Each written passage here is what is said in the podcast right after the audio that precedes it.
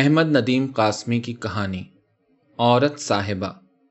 جب دوسروں کو نشہ ہوتا تھا تو کسی پر دنیا کی بے ثباتی کی وجہ سے رقت طاری ہو جاتی، کوئی حاضر اور غائب لوگوں پر گالیوں کا تومار باندھ دیتا، کوئی استغراق میں چلا جاتا اور کوئی قریب بیٹھے ہوئے مرد یا عورت کے کندھے پر سر رکھ کر سو جاتا۔ مگر امتیاز کے آؤٹ ہونے کا اعلان اس وقت ہوتا تھا جب وہ اٹھتا اور لڑکھڑاتا ہوا یوں چلنے لگتا کہ اس کے پاؤں کا رخ کسی طرف ہوتا اور چہرے کا رخ کسی طرف۔ یوں وہ میزوں تپائیوں کو الٹتا، بوتلیں اور گلاس توڑتا، کہیں سے کہیں جا گرتا۔ کلب کے ممبر کہتے تھے کہ امتیاز نہایت مہذب اور کلچرڈ جوان ہے۔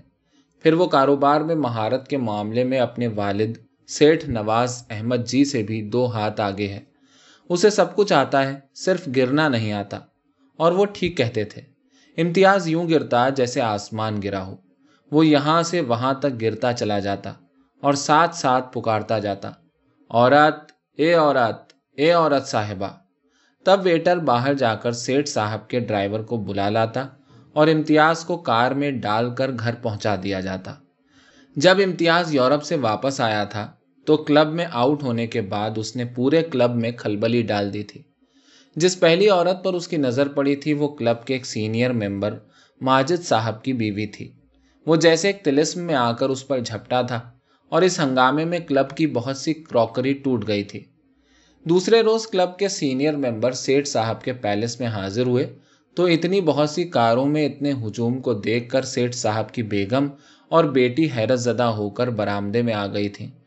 مگر ماجد صاحب کے سمجھانے پر کہ یہ سیٹھ صاحب کا اور ہمارا پرائیویٹ معاملہ ہے، واپس چلی گئی تھی۔ عام مکانوں کے رقبے سے بھی بڑے ڈرائنگ روم میں بیٹھ کر ممبروں نے سیٹھ صاحب سے درخواست کی تھی کہ وہ امتیاز کی فوراً شادی کر دیں کیونکہ وہ عورت عورت پکارتا پھرتا ہے۔ سیٹھ صاحب ہنسنے لگے، اچھی بات ہے، عورت کی طلب بہت زیادہ ہو تو شادی کامیاب رہتی ہے، اس طلب کو ابھی ذرا سا بڑھنے دیجیے۔ سب ممبروں نے حواس باختہ ہو کر ایک دوسرے کو دیکھا۔ پھر ایک ممبر بولا، تو آپ فی الحال اپنے صاحبزادے کو سمجھا دیجیے۔ سیٹھ صاحب ہنسنے لگے، پھر بولے، سمجھاؤں؟ یعنی آپ سب ماشاءاللہ پینے والے ہیں اور آپ کہہ رہے ہیں کہ میں پینے والے کو سمجھاؤں؟ بھائی نشہ تو سمجھ بوجھ کی باتوں سے چھٹکارا پانے کا ایک ذریعہ ہے، آپ جانتے ہیں میں نہیں پیتا، مگر پینے والوں کے ساتھ زندگی بسر کی ہے، اس لیے میں آپ لوگوں کی نفسیات اچھی طرح سمجھتا ہوں۔ ٹھیک ہے سیٹھ صاحب، ماجد صاحب بولے، مگر ہم سب ماؤں، بیویوں، بہنوں اور بیٹیوں والے ہیں اور ہماری نفسیات کا ایک حصہ ہمیشہ بیدار رہتا ہے، یہ غیرت کی نفسیات ہے۔ آؤٹ ہو جانے کے بعد بھی ہم یہ برداشت نہیں کر سکتے کہ کوئی ہمارے وومن فوک پر دست درازی کرے۔ دست درازی؟ سیٹھ صاحب سنجیدہ ہو گئے، یہ تو بہت سخت لفظ ہے ماجد صاحب۔ امتیاز عورتوں سے آزادی کے ساتھ گپ لڑا سکتا ہے، مگر دست درازی، یہ ناممکن ہے۔ آخر وہ میرا بیٹا ہے، اس کی رگوں میں میرا خون دوڑ رہا ہے، شریف خون۔ ماجد صاحب نے بھی اسی سنجیدگی سے عرض کیا، سیٹھ صاحب، خون چاہے شریف ہو، لیکن جب گرم ہو کر ابلتا ہے تو شرافت کے سارے جراثیم مر جاتے ہیں اور نیچے سے ایک وحشی نکل آتا ہے، ڈریکولا۔ اچھا، تو آپ امتیاز کو وحشی اور ڈریکولا کہہ رہے ہیں؟ سیٹھ صاحب کو غصہ آ گیا۔ جی نہیں سیٹھ صاحب، ماجد صاحب بولے، ہم نے انہیں ڈریکولا بننے سے بروقت روک لیا، ورنہ وہ میری بیوی کو چیرنے پھاڑنے کے لیے اسی نیت سے جھپٹے تھے۔ یہ سب دوست موجود تھے، ان سے پوچھ لیجئے۔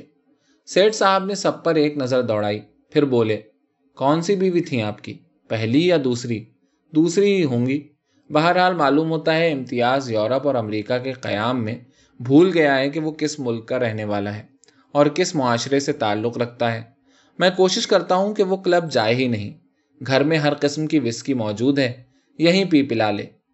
کچھ دیر خاموشی رہی، پھر ایک ممبر بولا، یہ کلب آپ ہی کی سخاوت سے چل رہا ہے، آپ نے یہاں ممبروں کے لیے اتنی سہولتیں جمع کر دی ہیں کہ سارا شہر اس کا ممبر بننا چاہتا ہے، مگر وہ جو آپ نے کم از کم بیس ہزار روپے ماہانہ کی آمدنی کی شرط لگا دی تھی، تو اس کی وجہ سے کوڑا کرکٹ باہر رہ گیا ہے اور شہر کی کریم اس کلب میں جمع ہو گئی ہے۔ جس طرح غالب اپنے دیوان غالب کی وجہ سے کبھی نہیں مر سکتا، اسی طرح یہ کلب آپ کے نام کو ہمیشہ زندہ رکھے گا۔ امتیاز صاحب پر زیادہ پابندیاں نہ لگائیے، ہماری درخواست یہ ہے کہ چند روز تک آپ بھی ان کے ساتھ آ جایا کیجیے، آپ کی وجہ سے وہ حد سے نہیں بڑھیں گے اور پھر یہی ان کی عادت ہو جائے گی۔ بات معقول معلوم ہوتی ہے۔ سیٹھ صاحب کے خد و خال نارمل ہونے لگے۔ آ جاؤں گا۔ پھر وہ ماجد صاحب سے مخاطب ہوئے، اگر امتیاز میاں سے کوئی زیادتی ہو گئی ہے تو انشاءاللہ وہ آپ سے معافی مانگے گا۔ دراصل وہاں ویسٹ میں تہذیب اور شرافت کا معیار ماجد صاحب ابھی تک تنے بیٹھے تھے۔ سیٹھ صاحب کو ٹوک دیا اور بولے، ویسٹ کے معیار ہم سے مختلف صحیح، مگر ابھی انہوں نے بھی اپنی بیویوں بیٹیوں کو نیلام کا مال نہیں بنایا۔ سیٹھ صاحب نے چونک کر ماجد صاحب کی طرف دیکھا، ایک لمحہ مسلسل دیکھتے رہے، پھر بولے، اس کا مطلب یہ ہے کہ اگر امتیاز کو کلب جانا ہے تو مجھے بھی جانا چاہیے اس کے ساتھ۔ آؤں گا ماجد صاحب، اگرچہ اس طرح میری نماز عشاء بہت لیٹ ہو جائے گی، مگر آؤں گا۔ کلب کو بدنام نہیں ہونا چاہیے۔ سب لوگ مطمئن ہو کر چلے گئے تو سیٹھ صاحب نے فون کر کے امتیاز کو اپنے مرکزی کاروباری دفتر سے بلایا اور اسے کلب کے سینئر ممبروں کے ساتھ گفتگو کا حال بتایا۔ پھر بولے، اس کلب سے ہم نے بڑے بڑے فائدے اٹھائے ہیں بیٹا۔ اگر اس وقت ہم ارب پتی ہیں تو یوں سمجھو کہ اس ارب میں آدھا کنٹریبیوشن اس کلب کا ہے، جس کے ماحول میں پتھر موم ہو جاتے ہیں اور لوہا اتنا گرم ہو جاتا ہے کہ جدھر چاہو موڑ لو۔ میں اسے اپنی ملز اور اپنے امپورٹ ایکسپورٹ کمپلیکس سے بھی زیادہ اہمیت دیتا ہوں۔ اس کی گڈ ول اتنی زبردست ہے کہ اچھے اچھے اس کی رکنیت کے لیے ترستے ہیں۔ اسے بدنام نہیں ہونا چاہیے۔ کل تم نے اچھا نہیں کیا۔ کیا اچھا نہیں کیا ڈیڈ؟ امتیاز حیرت سے بولا۔ کیا ہوا تھا کل؟ کچھ بھی تو نہیں ہوا تھا، بس ذرا سی زیادہ پی لی تھی۔ تم نے ایک سینئر ممبر ماجد کی بیوی سے زیادتی کرنا چاہیے، سیٹھ صاحب نے اسے اطلاع دی۔ امتیاز کو کچھ یاد آیا۔ اچھا تو وہ ڈیڈ، آپ نے کبھی اسے دیکھا ہے؟ آپ نے کبھی سندل میں گوندھا ہوا جسم دیکھا ہے؟ سیٹھ صاحب بڑے محظوظ ہوئے۔ یہ ماجد کی دوسری بیوی ہے، بلکہ تیسری سمجھو، ایک مر بھی چکی ہے۔ خوبصورت تو وہ مبالغے کی حد تک ہے، مگر وہ ماجد کی بیوی ہے۔ تم کیا کرنے چلے تھے اس کے ساتھ؟ اسے اس کے حسن پر مبارکباد دینے ڈیڈ، امتیاز بولا۔ اسے بتانے کے قدرت سے بھی ایسے ایسے شاہکار کبھی کبھار ہی تخلیق ہوتے ہیں۔ بات تو تم نے ذہانت کی کی ہے، سیٹھ صاحب محظوظ ہوئے جا رہے تھے، مگر یہ مشرق ہے امتیاز، اورینٹ، ایشیا، اور پھر ایشیا جہاں اسلامی معاشرت چلتی ہے۔ تم ایچیسن میں اور پھر آکسفورڈ میں پڑھے اور کاروباری تجربے کے لیے یورپ اور امریکہ کا شہر شہر گھومے اور بھول گئے کہ تمہارا نام امتیاز احمد ہے تو کیوں ہے، اور میں سب سے چھپ کر پیتا ہوں تو کیوں پیتا ہوں۔ تمہیں آئندہ زندگی یہاں بسر کرنی ہے اور ہمارے کلب کو بدنام نہیں ہونا چاہیے۔ پیو، مگر تین چار پیک سے زیادہ نہیں، میرا تو اتنے ہی میں کام ہو جاتا ہے۔ اگر محسوس کرو کہ توازن بگڑ رہا ہے تو اٹھ کر چلے آیا کرو۔ کل سے میں تمہارے ساتھ چلوں گا۔ تم پہلا کام یہ کرو گے کہ ماجد سے معافی مانگو گے۔ امتیاز نے پوچھا، مگر ڈیڈ میں یہ معافی مسز سے مانگ لوں تو کیسا رہے؟ اس بات پر باپ بیٹا دیر تک ہنستے رہے اور ایک دوسرے کے ہاتھ پر ہاتھ مارتے رہے۔ دوسرے روز سیٹھ صاحب بھی امتیاز کے ساتھ کلب پہنچے تو سب کے چہرے کھل اٹھے۔ سیٹھ صاحب بیٹے کو لے کر ماجد صاحب کی میز پر گئے اور امتیاز کو اشارہ کیا تو اس نے بڑی تمیز سے معافی مانگ لی، مگر ساتھ ہی کہا، مسز ماجد کہاں ہیں؟ میں ان سے بھی معافی مانگ لوں؟ ماجد صاحب بولے، کل کے واقعے سے ان کے اعصاب شیٹر ہو گئے ہیں، ٹھیک ہوں گی تو آ جائیں گی۔ ہاں انہیں آنا چاہیے، سیٹھ صاحب بولے، اب کچھ نہیں ہوگا، کیوں امتیاز؟ جی ہاں ڈیڈ، امتیاز نے تائید کی۔ ہونا کیا ہے؟ کلب کی زندگی معمول پر آ گئی۔ امتیاز پیتا تو سیٹھ صاحب موجود رہتے اور چوتھے پیک کے بعد اس کا گلاس اٹھا کر میز کے نیچے رکھ دیتے۔ امتیاز جھومتا ہوا مسکراتا اور سیٹھ صاحب اسے بازو میں سمیٹ کر لے جاتے۔ سب ممبر سیٹھ صاحب کی شرافت اور احساس ذمہ داری کی تعریفیں کرتے، اور ایک روز تو ماجد صاحب نے بھی کہہ دیا کہ اگر سب کیپٹلسٹ سیٹھ صاحب کی طرح ہو جائیں تو سوشلزم اپنی موت آپ مر جائے۔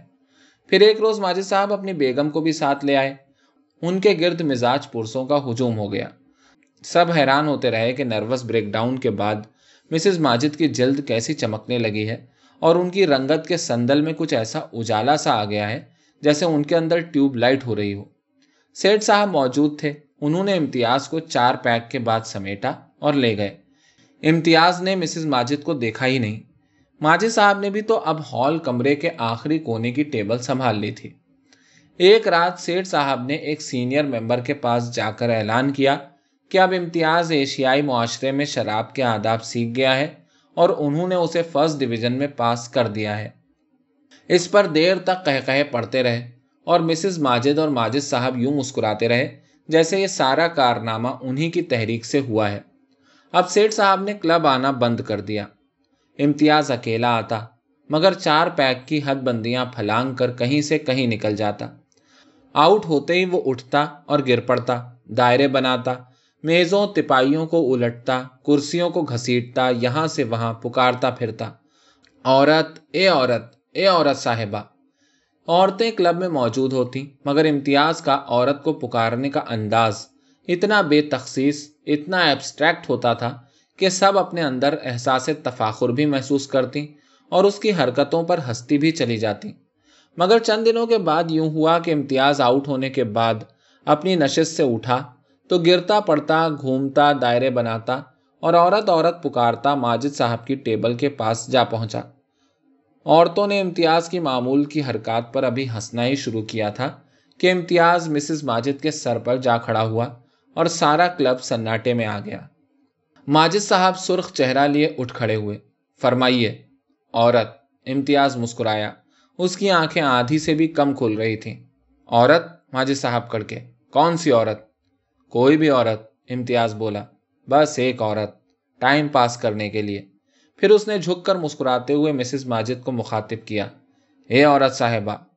ممبر جمع ہونے لگے، ماجد صاحب آگے بڑھے اور امتیاز کو دونوں کندھوں سے پکڑ کر بولے، یہ عورت میری بیوی ہے مسٹر امتیاز، اگر آپ کو عورت کی ایسی ہی طلب ہے تو آئیے میں آپ کو عورت بلکہ عورتوں کے پاس لیے چلتا ہوں، چلیے۔ امتیاز قدم اٹھانے کی کوشش میں لڑکھڑایا، مگر ایک شرط۔ کیا شرط؟ ماجد صاحب نے پوچھا۔ شرط یہ ہے کہ جو بھی عورت ہو ایسی ہی فرسٹ کلاس عورت ہو۔ امتیاز نے مسز ماجد کی طرف انگلی اٹھائی اور دیر تک اٹھائے رکھی۔ اس سے بھی بڑھیا، ماجد صاحب بولے، آئیے۔ اور ماجد صاحب کی گرفت میں آیا ہوا امتیاز دور تک حیرت کا اظہار کرتا گیا۔ اس سے بھی بڑھیا؟ کیا اس سے بھی بڑھیا کوئی ہو سکتی ہے؟ نہیں ہو سکتی، نہیں ہو سکتی، ہو سکتی ہے، ہو سکتی ہے۔ ماجد صاحب اسے کھینچے لیے جا رہے تھے اور سارا کلب ہکا بکا کھڑا دیکھ رہا تھا کہ ماجد صاحب یہ سب کچھ کیوں کر رہے ہیں اور کیا کرنے والے ہیں۔ ماجد صاحب نے امتیاز کو بڑی مشکل سے اپنی کار میں بٹھایا۔ امتیاز سارے راستے ماجد صاحب کو چومتا رہا اور ان کی گردن میں بازو ڈال کر ان سے اظہار محبت کرتا رہا۔ ماجد صاحب کی کار سیٹھ نواز احمد جی کے محل میں داخل ہوئی اور پورچ میں رک گئی۔ پھر کار سے اترتے ہوئے ماجد صاحب نے امتیاز سے کہا، میں ابھی آتا ہوں یا آپ کو ابھی بلاتا ہوں؟ ویسی ہی ہو ماجد ڈیئر۔ امتیاز عجیب سرخوشی کے عالم میں تھا۔ آپ کی مسز کی سی سندل میں گندھی ہوئی۔ انشاءاللہ، ماجد صاحب بولے، آپ جب تک ذرا سا سو لیجئے۔ ماجد صاحب نے سیٹھ صاحب سے ملنے کی خواہش ظاہر کی۔ انہیں ڈرائنگ روم میں بٹھایا گیا۔ سیٹھ صاحب اندر کسی کمرے میں شاید پی رہے تھے مگر سر پر یوں رومال باندھ رکھا تھا جیسے نماز پڑھ رہے تھے۔ گھبرائے ہوئے آئے، کیا بات ہے ماجد صاحب، رات کو اس وقت؟ کوئی خاص بات نہیں سیٹھ صاحب، ماجد صاحب اٹھ کھڑے ہوئے، ایک چھوٹی سی بات ہے، اگر آپ بیگم صاحبہ اور اپنی صاحبزادی کو بھی بلا لیں تو بڑا کرم ہوگا۔ سیٹھ صاحب پلٹے، یقیناً یقیناً، مگر پھر رک گئے، کوئی نازک بات معلوم ہوتی ہے۔ جی نہیں، اتنی نازک بھی نہیں، ماجد صاحب بولے۔ سیٹھ صاحب سوچتے ہوئے چلے گئے، پھر اپنی بیوی اور بیٹی کے ہمراہ واپس آئے۔ دونوں شب خوابی کے لباس میں تھیں مگر انہوں نے بڑی بڑی چادریں اوڑھ لی تھیں۔ ان کے چہروں پر تشویش تھی۔ میں ایک منٹ میں حاضر ہوتا ہوں، ماجد صاحب باہر لپکے۔ پھر وہ امتیاز کو سہارا دیے ڈرائنگ روم میں واپس آئے، اسے ایک صوفے پر بٹھایا اور بولے، یہ لیجئے مسٹر امتیاز، میں نے اپنا وعدہ پورا کیا۔ یہ ہیں آپ کی بہن اور یہ ہیں آپ کی ماں، یہ دونوں بھی عورتیں ہیں، ٹھیک ہے نا؟ امتیاز دیوانوں کی طرح ماجد صاحب کو دیکھتا رہا، پھر دونوں ہاتھوں سے اپنا چہرہ چھپا کر بچوں کی طرح بلک بلک کر روتا ہوا صوفے پر ڈھیر ہو گیا۔ اس کی ماں، بہن اور باپ اس کی طرف بڑھے اور ماجد صاحب نے سینہ پھلا کر اپنے پھیپڑے یوں بھر لیے جیسے مدت سے ہوا کو ترس رہے تھے۔